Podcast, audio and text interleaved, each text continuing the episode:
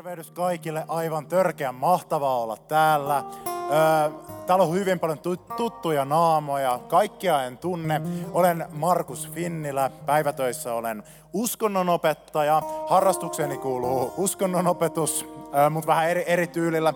Kaikenlaista opetusta tulee tehtyä täällä kirkolla ja Jeesuksesta tykkään kauheasti opettaa.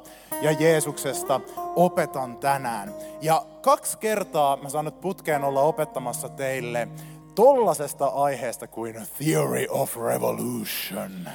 Ai että, ai että, englannin kielellä, koska se kuulostaa vaan tosi hyvältä, pakko sanoa uudestaan, niin hienot sanat tuli keksittyä tuohon Theory of Revolution. Eli Jeesuksen taistelustrategia, ja mä oon niin innoissani tästä. Tämä on, on jotain semmoista, mitä mä oon tutkinut ehkä viimeisen vuoden, ja nyt sitten teille tulen oksentamaan, että mitä olen mielestäni saanut selville. Mitä tarkoittaa toi sana revolution? Mitä se tarkoittaa? Vallankumous, kyllä. Vallankumous, eli vallankumouksen teoria, ja mä oon aivan täpinöissäni tästä aiheesta.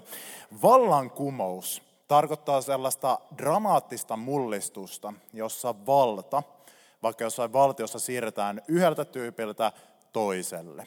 Ja historiassa on ollut paljon vallankumouksia ja tavallisesti niissä on kuollut paljon porukkaa. Ja tavallisesti siinä on käynyt niin, että kun valta on siirretty joltakin hir- hirmuhallitsijalta jollekin toiselle tyypille, niin lopulta siitäkin on tullut sitten hirmuhallitsija lopulta. Ja nyt joku voi miettiä, että no miten nyt Jeesus ja vallankumous liittyy yhteen. Me ajatellaan näin, että Jeesuksen se juttu oli se, että hän tuli kuolemaan ristillä, jotta kun me uskotaan häneen, niin me päästäisiin kuoleman jälkeen taivaaseen. Ja se on ihan totta, mutta mä väitän, että raamatun kokonaisuudessa se on vain yksi pieni sivuseikka siinä, mitä Jeesus tuli tekemään.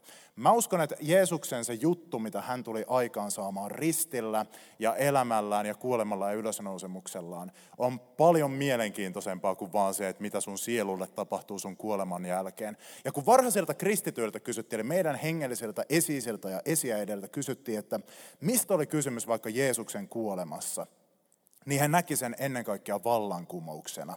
Ja, mutta poikkeavana vallankumouksena, nimittäin tässä vallankumouksessa ainoastaan yhden miehen veri vuotaa ö, hänen itsensä. Mutta tästä tullaan tänään puhumaan. Painetaan vielä päät rukoukseen tähän sanan aluksi.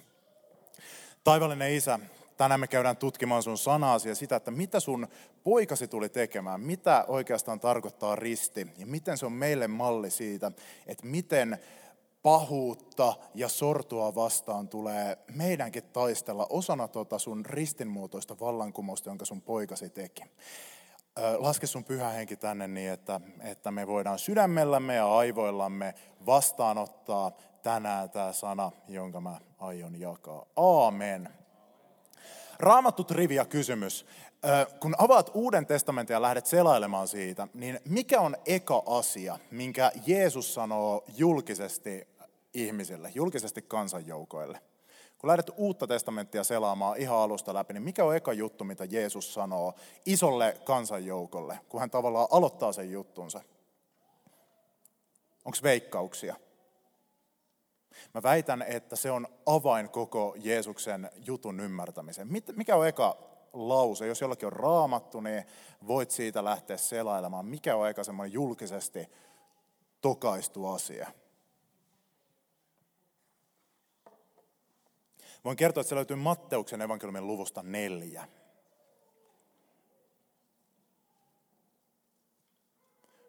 Murtsi on jo melkein löytänyt, no mä paljastan sen täältä. Matteus 4 ja 17. Eka juttu, minkä Jeesus sanoo, mitä, millä hän haluaa aloittaa. Jeesus on oikein miettinyt, että nyt mä aloitan, jonkun, aloitan niin tämän juttuni ja nyt mä haluan pakata tämän aloituslauseen täyteen merkitystä. Tästä lähtien Jeesus julisti, kääntykää, sillä taivasten valtakunta on tullut lähelle.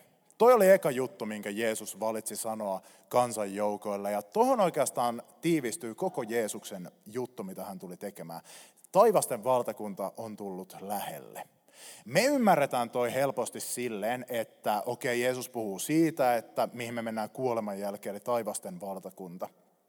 Koska me ollaan tehty Jeesuksesta kuoleman jälkeisten asioiden ministeri meidän elämään, mutta mä väitän, että Jeesuksella on mielessään tuossa jotain huomattavasti kiinnostavampaa ja huomattavasti mullistavampaa.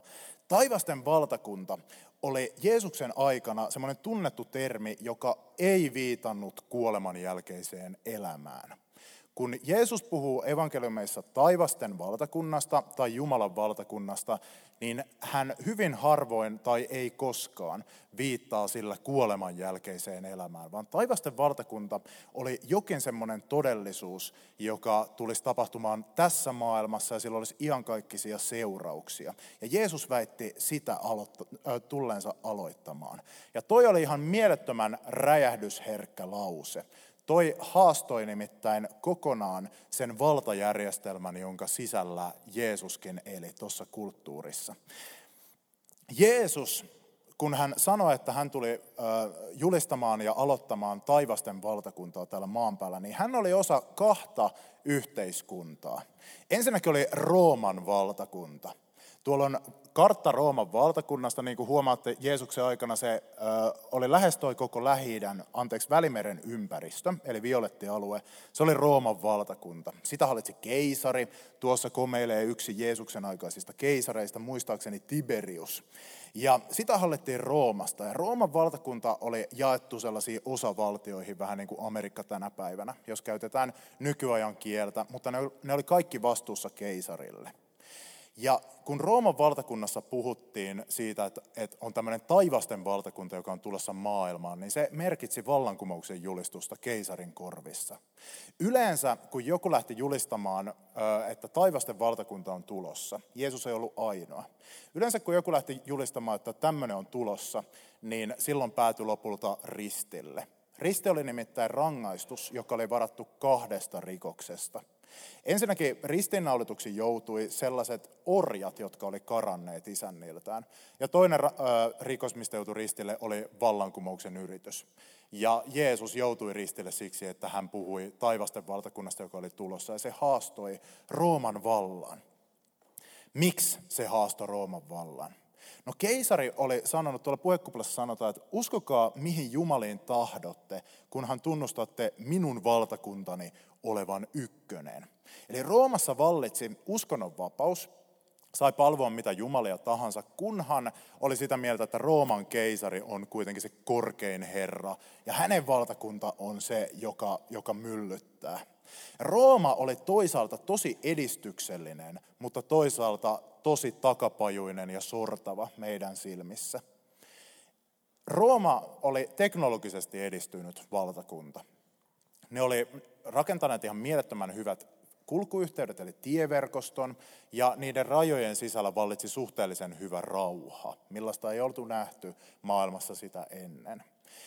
Niillä oli myös kaikkia teknologisia saavutuksia, niin kuin vähän Jeesuksen jälkeen oli semmoinen keisari kuin Nero, joka oli esimerkiksi rakennuttanut talon, joka pyöri jonkinlaisilla hydraulisilla tällaisilla jutuilla, mistä mä en ymmärrä mitä, mutta se oli siis teknologisesti oma, omassa ajassaan tosi edistyksellinen valtakunta. Mutta toisaalta se oli valtakunta, joka oli ihan mielettömän sortava ja paha. Voisi jopa sanoa, että koko Rooman valtakunnan juttu perustui sille, että, että ihmisille haluttiin sanoa, että jotkut on vähän arvokkaampia kuin toiset. Se näkyy esimerkiksi siinä, että noin 10 prosenttia väestöstä vähintään oli orjia Rooman valtakunnassa. Ja jotta orjuutta pystytään pyörittämään, niin silloin täytyy eka uskoa se valhe, että jotkut ihmiset on vähän vähemmän arvoisia kuin toiset. jos orja ei totellut isäntäänsä, niin isännällä oli, oli oikeus sitten tehdä sille orjalle melkein mitä haluaa. Orjat joutuivat kokemaan esimerkiksi mieletöntä väkivaltaa. Isäntä saattoi lyödä orjiaan, mutta niitä orjia, jos niitä lyöti, niin niitä ei vedetty tällä reilusti turpaan nyrkillä, vaan haluttiin sillä lyömiselläkin osoittaa, että sä oot mua arvottomampi, sulle ei ole mitään väliä. Ja sen takia orjia ja muita ihmisiä, joita haluttiin halveksia, niin lyötiin tälleen kämmen selällä, sillä että sinäkin siinä, sä olet niin vähäarvoinen, että mä en edes reilusti lyö sua kunnolla turpaan nyrkillä. Eli siis tä- tälleen lyötiin, voit vierust, no älä koita vierustoveria lyö, lyödä tolleen. Se tehtiin muuten aina oikealla kädellä, johtuen siitä, että johtuen siitä, että vessapaperia ei ollut keksitty, vasemmalla kädellä pyyhittiin pylly. Se haisi kakalta. Sillä oli inhottava lyödä. Mä en tiedä, miksi mä kerron tämän teille. No, toi, no, no toisaalta mä tiedän täysin, miksi mä kerron tämän teille, mutta älkää kiinnittäkö huomiota siihen, että sinäkin siinä, hyi että. Ja koko toi valtakunta pyöri tällä yhdellä valheella. Miksi? Koska pystyttiin alistamaan kansanryhmiä, niin se oli sitten heti plussaa keisarille, koska se nosti häntä koko ajan vähän ylemmäs. Ja tämä oli se valtakunta, minkä alaisuudessa Jeesuskin eli. Nimittäin israelilaisena. Israel oli yksi niistä tämmöisistä NS-osavaltioista oikeastaan se koostui monesta osavaltiosta, mutta yksi niistä valtakunnista tai valtioista, jotka oli alistettu Rooman valtaan. Ja koko tuo Rooman järjestelmä halusi sanoa israelilaisille, eli juutalaisille, joihin Jeesuskin kuuluu, että te ette ole ihan yhtä arvokkaita kuin me, jotta keisarin valta olisi korkeampi. Aina kun joku alistaa jotain, niin hän itse sillä nostaa itseään korkeammalle. Miten tämä näkyy? Esimerkiksi siten, että kun tuolla hippaili noita roomalaisia tuolla Israelissa, Rooman sotilaita vaikka, niin, niin heillä oli esimerkiksi oikeus tehdä semmoista kiusaa juutalaisille, että sotilas saattoi sanoa vaikka, vaikka jos mä olisin nyt roomalainen sotilas ja Murtsi olisi juutalainen tyyppi, niin mä olisin saanut sanoa vaikka Murtsille, että Murtsi, kierräpä tätä kirkkoa ympäri nyt niin kauan, että mä sanon, ja kannat tuota penkkiä mukana, millä sä nyt istut, ja murtsihan tottelee.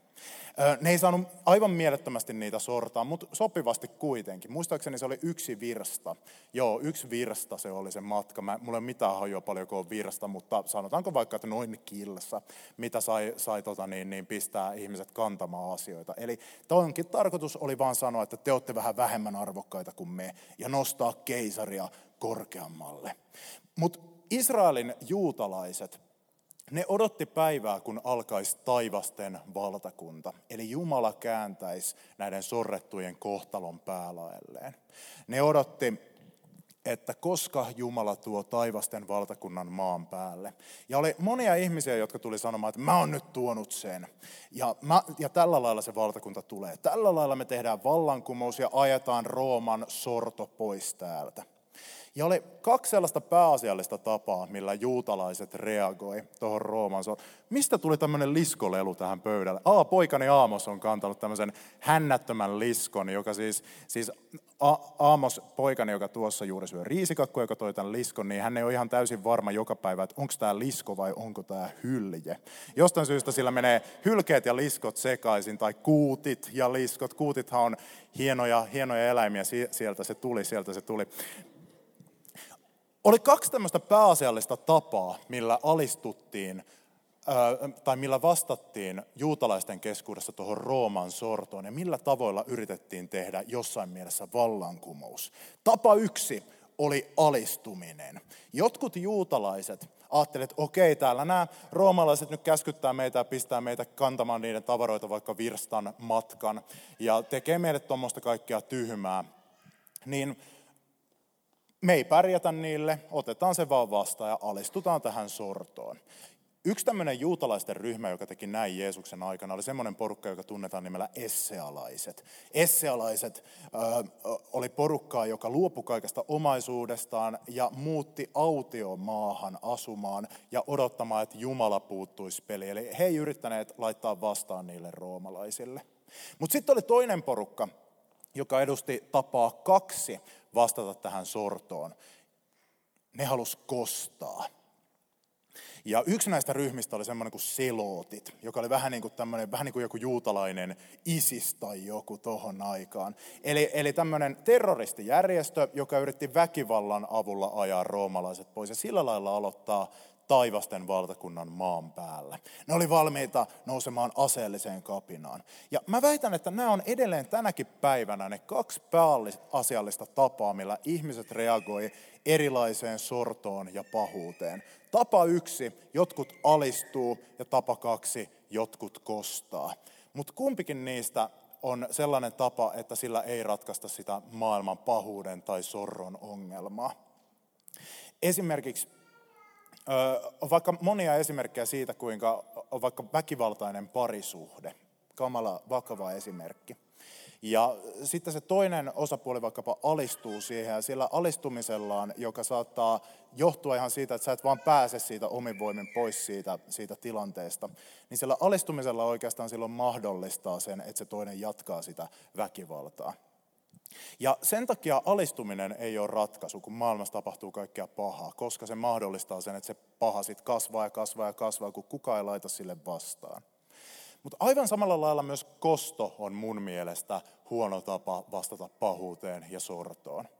Koska jos joku tulee vetää sua turpaan ja sä vedät sitten sitä turpaan, niin siinä, siinä kun sä kostat hänelle, niin oikeastaan se maailman pahuus vaan kasvaa. Sä laskeudut sille samalle tasolle, millä se aggression tekijäkin on.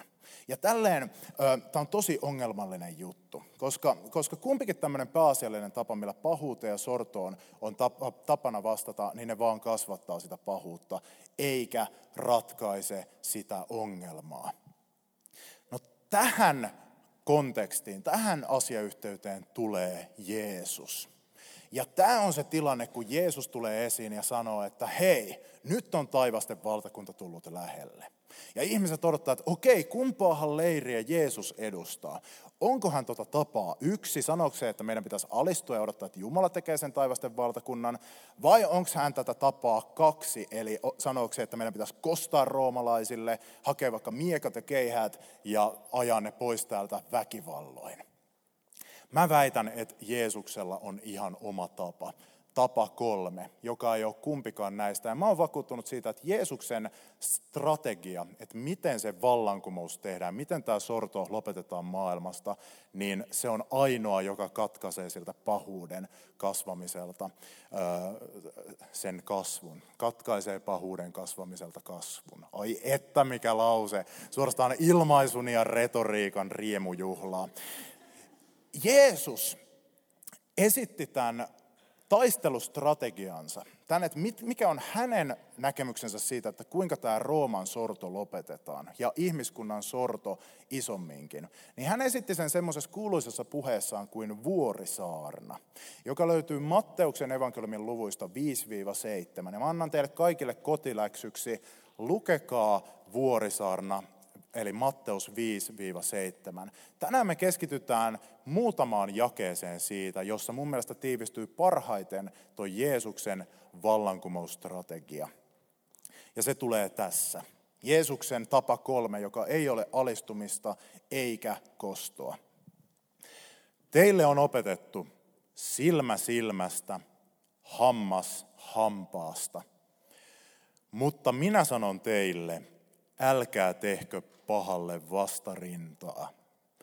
Jos joku lyö sinua oikealle poskelle, käännä hänelle vasenkin. Jos joku yrittää oikeutta käymällä viedä sinulta paidan, anna hänelle viittasikin. Jos joku vaatii sinut mukansa virstan matkalle, kulje hänen kanssaan kaksi. Ai että.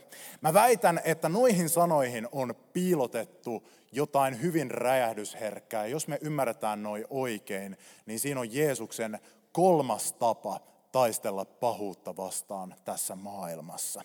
Ensinnäkin Jeesus tuossa alussa, hän torjuu selkeästi tavan kaksi. Se sanoo, että Teille on opetettu silmä silmästä, hammas hampaasta, mutta minä sanon teille, älkää tehkö pahalle vastarintaa. Se on nyt Jeesukselta aivan selkeää kritiikkiä tota porukkaa kohtaan. Yksi Jeesuksen opetuslapseista muuten oli äh, entinen selootti, Simon kiivailija tai Simon Zelotes alkutekstissä, eli Simon selootti. Ja hän, hän varmaan ainakin, hänen, hänen sydäntään poltteli, kun Jeesus sanoi nämä sanat, älkää tehkö pahalle vastarintaa. Mutta nyt nokkelimmat teistä miettii, että no mitä ihmettä, mitä tuo jätkä oikein selittää tuolla, että kun hän väittää, että Jeesus ei hyväksynyt kumpaakaan noista tavoista. Nimittäin toihan kuulostaa nyt ihan tuolta tavalta yksi, eli alistumiselta. Jeesus sanoi, että älkää tehkö pahalle vastarinta, niin eikö se nyt ole just sitä, että tulkaa vaan ja minä olen kynnysmatto ja kävelkää mun yli ja ei minulla ole mitään väliä ja syökää minut sitten, niin kuin surku sanoi muumeissa susille. Eikö tämä kuulosta nyt just siltä? No, kuulostaa, mutta mut pysykää kuitenkin mukana, nimittäin siitä ei ole kysymys. Jos me pureudutaan kreikan kieleen, niin toi sana vastarinta näyttääkin meille toisen puolen itsestään. Nimittäin siinä käytetään semmoista kreikan kielen sanaa kuin antisteemi. Antisteemi, joka viittaa tavallisesti aseelliseen vastarintaan. Ei vastustamiseen yleensä, vaan siihen, että, että kun joku tulee tekemään sulle pahaa, niin sä otat puukon, puukon niin taskusta ja puukotat sitä. Jeesus sanoi, että älkää tehkö aseellista vastarintaa. Tämä on useimpien tutkijoiden tulkinta tuosta. Mutta Jeesus hyväksyy ihan toisenlaisen vastarinnan. Jeesus ei hyväksynyt missään tilanteessa väkivaltaa. Se ei kuulunut hänen tähän strategiansa millään tasolla, ei hänen repertuaariinsa. Ja sen hän tässä torjuu. Mutta mitä tuossa siis tapahtuu? No Jeesus antaa kolme konkreettista esimerkkiä, joiden tarkoitus on antaa meille välähdys Jeesuksen taistelustrategiasta. Jos joku lyö sinua oikealle poskelle, käännä hänelle vasenkin. Mä tarvitsen kaksi vapaaehtoista, josta toinen vetää toista turpaan ja toinen saa turpaan. Ketkä haluaa tulla vapaaehtoiseksi esittämään tämän? Maria tulee sieltä ja sieltä, sieltä mä en näe kuka siellä istuu, mutta sulla on hieno käsi, tuu vaan tänne. tänne. Mä en tiedä miksi mä sanoin noin, mutta tuu tänne. Yes, no niin. Joku pienempi kaveri. Joo. Ma, Mariahan on mun lapsuuden ystävä ja mä en niinku suosittele, että häneltä ottaa turpaa, turpaan tässä kohtaa. Mutta siis ei, ei, oikeasti, ei oikeasti tarvitse niin, niin vetää turpaan, mutta tiedättekö stunt, stunt-ihmiset, niinku stunt-näyttelijät, niinku, ne niinku vähän niinku vetää turpaa. Sitten toinen on sillä, että ai, ai, ai, ai. Öm, öm, kumpi haluaa olla, ossa se aggressiivinen ja sä voit ottaa sen vastaan. Mikä sun nimi olikaan? Elias. Elias, joo. Eli, eli Maria, sä lyöt Eliasta, älä, älä lyö niin, älä lyö oikeasti. Mä nyt varmistan vielä, mä, mä, mä, en halua katua tätä. Eli, eli oikein kunnolla nyrkillä, just noin, kyllä. Jätkä löi oikeasti. kyllä, kyllä. Hyvä todella hyvää näyttelytyötä Eliakselta. Pahalta tuntuu. A- aamusta tuolla melkein itkettää. Joo, aplodit, aplodit, aplodit. Älkää, älkää menkö minnekään. Pysykää tässä. Joo, joo. Sua, sua tullaan vielä lyömään uudestaan. Joo, Maria siinä siis löi oikein oikealla koukulla, nyrkillä kunnolla, oikealla kädellään. Eliasta miljoonan pisteen kysymys. Kummalle poskelle lyönti osui? Vasemmalle. Kun Maria löi oikean käden nyrkillä, eli tavalla, jolla lyötiin tuohon aikaan vertaisia. Mutta Jeesus sanoo, että jos joku lyö sinua oikealle poskelle. Nyt jos Maria haluaisi lyödä Eliasta oikealle poskelle nyrkillä, niin se ei voisi tehdä sitä vasemmalla kädellä, koska te muistatte, ei lyödä vasemmalla kädellä. Sillä tehdään vain yhtä asiaa tässä kulttuurissa – jos Maria haluaisi lyödä Eliasta oikealle poskelle silleen kunnioittavasti, niin sen pitäisi jotenkin tälleen, tälleen lyödä sitä. Jeesus valitsee sanansa tarkasti. Toinen empiirinen koe. Nyt sä halveksit Eliasta. Sä haluat sanoa Eliakselle, että susta ei ole mihinkään. Sä oot mua alempi. Oikeasti sä et ajattele näin, mutta sä siis lyöt kämmen selällä, oikean käden kämmen selällä. Kattokaa tarkasti nyt. Mä sanoin, että ei oikeasti. No niin, no niin. Mä, mä niin kadun tätä miljoonan pisteen kysymys. Kummalle poskelle lyönti osui? Oikealle. Jos joku luo sinua oikealle poskelle, eli jos joku sanoo sulle, että susta ei ole mihinkään, sä oot mua arvottomampi, sä, oot, sä et ansaitse samaa kohtelua kuin mä, sä et ole mun vertainen. Älä lyö sitä takaisin, älä alistu siihen, vaan käännä vasen poski. Koska jos se haluaa jatkaa sun lyömistä, niin sillä on kaksi vaihtoehtoa. Joko, jos se haluaa edelleen alistaa sua tolleen, niin sen pitää tälleen jotenkin ö, ö, tälleen oudosti väärinpäin lyödä sua, koska vasemmalla kädellä ei lyödä. Tai sitten se joutuu lyömään sua nyrkillä ja tunnustaa sut samanarvoiseksi hänen kanssaan. Huomaatteko, mitä Jeesus tekee? Ilman väkivaltaa jotain muuttuu sen aggressiivisen Marian sydämessä. Nimittäin hän joutuu miettimään sitä, että miten mä suhtaudun suhun. Ja siinä Jeesus siis sanoo, että vaadi sitä kohtelua, mikä sulle kuuluu, mutta älä säkään vähättele sen toisen arvoa, älä rupea hakkaamaan sitä takaisin. Ja näin Jeesus on kääntänyt sen valta-asetelman päälaelleen. Ja nyt se sorrettu ja alistettu onkin se, joka määrää tämän kuvion. Se on se, joka määrää, että miten kohdellaan. Hei, annetaan aplodit Marjalle ja Eliakselle tässä vaiheessa.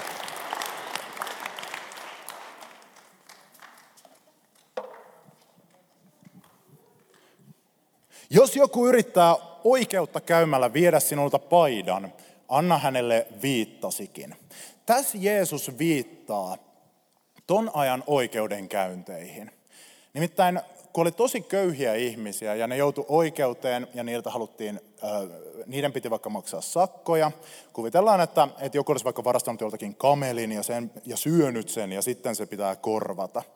Niin jos se rikollinen oli niin köyhä, että sillä ei ollut rahaa, niin siltä sitten vietiin sen koko omaisuus, mitä sieltä voitiin viedä pantiksi, mikä tarkoitti vaatteita päältä. Tuohon aikaan köyhillä ihmisillä oli tavallisesti kaksi vaatekappaletta, ne oli viitta ja paita. Viitta oli semmoinen pitkä vaate, johon esimerkiksi kärjydyttiin yöllä, se oli semmoinen pitkä takki.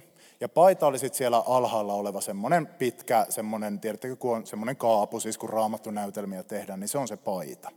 Ja paita voitiin viedä oikeudessa panttina köyhältä ihmiseltä, mutta oli laki, että viittaa ei saanut viedä, koska se oli monelle se ainoa juttu, mihin vaikka pystyi kääriytymään yöllä, kun oli kylmä yö, koska siitä olisi voinut kuolla, jos siltä olisi sekin viety. Ja toinen juttu, minkä takia ei viety kumpaakin vaatetta, Nykyään, jos, jos joku haluaa nolata jonkun tyypin tosi kovasti, niin yksi semmoinen ääliöiden suosima tapa nolata ihmisiä on levitellä jostakin alaston kuvaa vaikkapa netissä, koska sitten on noloa, kun kaikki näkee jonkun alasti. Tohon aikaan se meni toisinpäin. Eli Jeesuksen kulttuurissa jostain syystä oli näin, että jos joku tuli vaikka ja viuhatti jossain tai vahingossa nähtiin alasti, niin se ei ollut noloa sille alastomalle tyypille, vaan se oli noloa kaikille muille. Eli jos Jeesuksen aikana olisi ollut Facebook ja joku olisi halunnut nolata kaikki Facebook-kaverinsa, niin se olisi voinut postata itsestään alaston kuvan sinne Facebookiin, niin sitten kaikki olisi ahdistanut ihan sikana ja kaikki olisi häpäistyneet. Tästäkään syystä ei viety kaikkia vaatteita, eli viitta ö, piti pitää tai antaa pitää. Eli mietitään tota, että mitä Jeesus tuossa oikeastaan suosittelee. Kuvittele oikeudenkäyntiä. Jos joku ö, yrittää oikeutta käymällä viedä sinulta paidan, tämä oli siis ihan ok, niin joo, anna se, mutta anna hänelle viittasikin. Eli kuvittele oikeudenkäyntiä. Siellä on tuomari, siellä on syyttäjä, siellä on puolustaja ja sulta on viety se paita sieltä alta ja sä oot kärjytynyt siihen viittaan, perussettiä, perussettiä. Mutta sitten kun kaikki ajattelee, että oikeudenkäynti tulee loppumaan, niin yhtäkkiä tyyppi alkaakin riisumaan myös sitä viittaa itseltä. Kaikki on sellainen, että mitä ihmettä sä teet siellä? Me ei haluta nähdä sua ilman vaatteita. Laita se takaisin, laita se äkkiä takaisin. Ja tyyppi vaan jatkaa ri, riisumista ja pyörittää sitä, sitä tuolla päällä. Mä en tiedä, miksi mä noinkaan sanoin ja antaa sitäkin sinne. Jolloin ne sortajat, jotka yrittää sieltä viedä sen ainoa omaisuuden, joka sieltä voidaan viedä, joutuu anelemaan, että laita nyt äkkiä nämä vaatteet takaisin, ota ne takaisin, me ei haluta nähdä sua. Ja jälleen kerran se valta-asetelma on muuttunut. Siitä, jota alistetaan ja sorretaan, onkin tullut se, joka määrää sen tilanteen. Ja ne sortajat joutuu tunnustamaan sen arvon. Näettekö, mitä Jeesus tekee tässä joka kohdassa? Tämä on mun mielestä niin siistiä. Kolmas tapa, joka ei ole kosto, eikä ole alistuminen. Vaan tosi Jeesus siis suosittelee semmoista, että joskus pahuutta vastaan taistellaan tuommoisella tosi sairaalla ja typerällä huumorilla. Niinku, ihan, niin kuin, ihan järjetöntä, niin kuin, että laitetaan ihan läskiksi se touhu. Eli joskus, joskus niin kuin, niin kuin tilanne vaatii sitä, että oikeudenkäynnissä heitetään vaatteet pois. Älkää tehkö näin. Ymmärrätte symboliikaa ja semmoisen, no niin, no niin, joo, joo, joo, joo, joo. Jos joku vaatii sinut mukaansa virstan matkalle, kulje hänen kanssaan kaksi. Kuten sanoin, roomalainen sotilas sai laittaa ihmisen ilman seuraamuksia kulkemaan virstan matkaa ja kantamaan vaikka jotain juttua. Tämän takia Jeesuksen ristiä voitiin laittaa se Simon Kyreneläinen kantamaan se loppumatka, kun Jeesus ei enää jaksanut. Jos taas roomalainen sotilas olisi sitten pakottanut kantamaan pidemmän matkan, niin se oli lain vastaista. Se oli lainvastaista, jos olisi pakottanut kulkemaan pidemmän kuin sen yhden virstan, joka oli noin kilsa. En, en tiedä, oliko se oikeasti noin kilsa. En tehnyt taustatyötä tältä osalta riittävän hyvin. Mutta oli mitä oli. Jos se olisi laittanut kantamaan tai kulkemaan jonkun pidemmän matkaa, niin se olisi itse joutunut vaikeuksiin. Eli mitä Jeesus tuossa sanoo? Jos joku vaatii sinut mukaansa virstan matkalle, kaikilla tulee mieleen, että okei, siis sotilas pakottaa mua kulkemaan sen matkan, jota silloin lupa laittaa mut kulkemaan, niin älä alistu siihen, älä ole vaan semmoinen sukka, joka tekee silleen niin kuin, niin kuin käsketään pelkästään, mutta älä myöskään niin kuin vedä sitä turpaan, älä kosta sille, se ei ole Jumalan valtakunnan juttu, vaan kulje hänen kanssaan kaksi. Eli siinä vaiheessa, kun sä oot kantanut sen matkan, minkä se saa, laittaa sut, ö, saa pakottaa sut kantamaan, niin jatkat vaan sitä, sitä tota niin, kantamista. Roomalainen sotilas käskee vaikka, että kanna toi laatikko tosta tonne, niin sä jatkat, että eiköhän tee vielä toinenkin kierros ja haetaan lisää kamaa. Jolloin se romalainen sotilas on silleen, että, että mitä ihmettä sä teet? Mä joudun vaikeuksiin, jos sä teet näin. Älä tee noin, älä please tee noin. Lopeta, mä maksan sulle mitä vaan, että et, et, et kannaa tai kulje enää mun kanssa mukana, koska mä joudun vaikeuksiin tässä. Ja huomaatteko, mitä Jeesus tekee? Jälleen se valta-asetelma kääntyy päälaelleen. Ja mä väitän, että tuossa kohdassa on tämmöisen siis, siis ärsyttävän trollaamisen sen lisäksi myös rakkauden elementti. Jeesus äh, antaa tässä mallin siitä, että, että on valmis joskus menemään pidemmälle, kun sulla edes vaaditaan rakkauden nimissä, koska jotain muuttuu sen sortajan sydämessä. Hän, koska silloin sä määrittelet rakkaudellasi sitä tilannetta, eikä se, jolla on se miekka kädessä. Ja mä luulen, että jokainen pystyy tästä nyt poimimaan sellaisia juttuja, tajuamaan, että, että minkälaisissa tilanteissa Jeesuksen nämä neuvot on tänä päivänä niin kuin, niin kuin, relevantteja. Maailmassa nimittäin tapahtuu tänäänkin päivänä sortoa ja pahuutta, vaikkei meillä olekaan Rooman valtakuntaa. On paljon sellaisia asioita, joissa siis sulle halutaan sanoa, että sä et riitä, sä et kelpaa, sä et ole arvostettu, ja sillä joku yrittää pönkittää omaa valtaansa. Siellä Jeesuksen nämä ohjeet on tarpeen ja kalliit. Mon, monia esimerkkejä keksitään. Kiusaaminen ihan selkeä juttu. Ihmiskauppa, johon me osallistutaan, kun me ostetaan sellaisia tuotteita, jotka on tehty sellaisissa maissa, joista me tiedetään, että siellä orjat, niitä vääntää niitä meidän iPhoneja ja farkkuja ja banaaneja. Sä voit omalla siis kulutuksellasi vähentää tällaista tässä maailmassa, tämmöistä roomalaistyyppistä sortoa se, kun Suomen valtio pakko palauttaa ihmisiä sellaisiin maihin, jossa ne joutuu hengen vaaraan ja se tiedetään ihan vaan siksi, että meillä nyt on vähän kiintiöitä muutettu alaspäin. Mä väitän, että siinäkin on kysymys jonkinlaista tämmöisestä pahuudesta. Ja kaikkea sitä vastaan Jumalan valtakunta tuli olemaan. Ja Jeesus kutsuu meitä olemaan mukana tässä hänen vallankumouksessaan, kun se leviää tässä maailmassa. Eli voitaisiin tiivistää näin, että Jeesuksen kolme ohjetta mitä hän tuossa vuorisarnassa antaa, että millä lailla pahuutta vastaan taistellaan. Yksi, vastusta pahaa, mutta älä käytä väkivaltaa. Mukaan lukien henkinen väkivalta. Ei pelkästään fyysinen, vaan henkinen väkivalta. Me kieltäydytään väkivallasta Jeesuksen seuraajana. Se ei ole meidän tapa taistella pahuutta vastaan. Kaksi, tee pahuudesta naurunalaista huumorin avulla. Tätäkin Jeesus näyttää suosittelevan. Joskus äh, äh, pahuutta, pahuutta, niin pahuudelta kannattaa viedä terä trollaamalla sitä. Ja kolme, rakasta vihollistasi tekemällä hänelle hyvää. Ja tämä, tässä on nyt peruskuviot Jeesuksen taistelustrategiasta. Ensi kerralla me puhutaan siitä, että millä lailla Jeesus itse noudatti näitä ja mitä lisää risti paljastaa. Ja mä annan teille kotiläksyksi vuorisarnan lukemisen lisäksi miettiä, että miten nämä kolme periaatetta näkyy ristillä. Miten Jeesus soveltaa näitä kaikkia kolmea ristillä ja millä lailla se osoittaa, että risti on se, missä Jumala teki vallankumouksia ja kukisti sen syvän pahuuden, joka pitää otteessaan suurta osaa maailmasta tänäkin päivänä. Painetaan päämme rukoukseen vielä tähän lopuksi. Taivallinen Isä, sun poikasi seuraajina me halutaan olla sellaisia ihmisiä, jotka Jeesuksen ohjeiden mukaisesti vastustaa tässä maailmassa olevaa pahuutta. Mutta ei sillä lailla niin kuin me ihmiset tavallisesti vastustetaan. Ei väkivallalla, ei alentumalla sinne samalle tasolle. Mutta ei myöskään alistumalla siihen ottamalla vaan vastaan ja antamalla kohdella meitä niin kuin me ei arvokkaita. Anna meidän taistella pahuutta vastaan samanlaisella rakkaudella kuin sinun poikasi opetti ja niin kuin hän ristillä teki. Amen.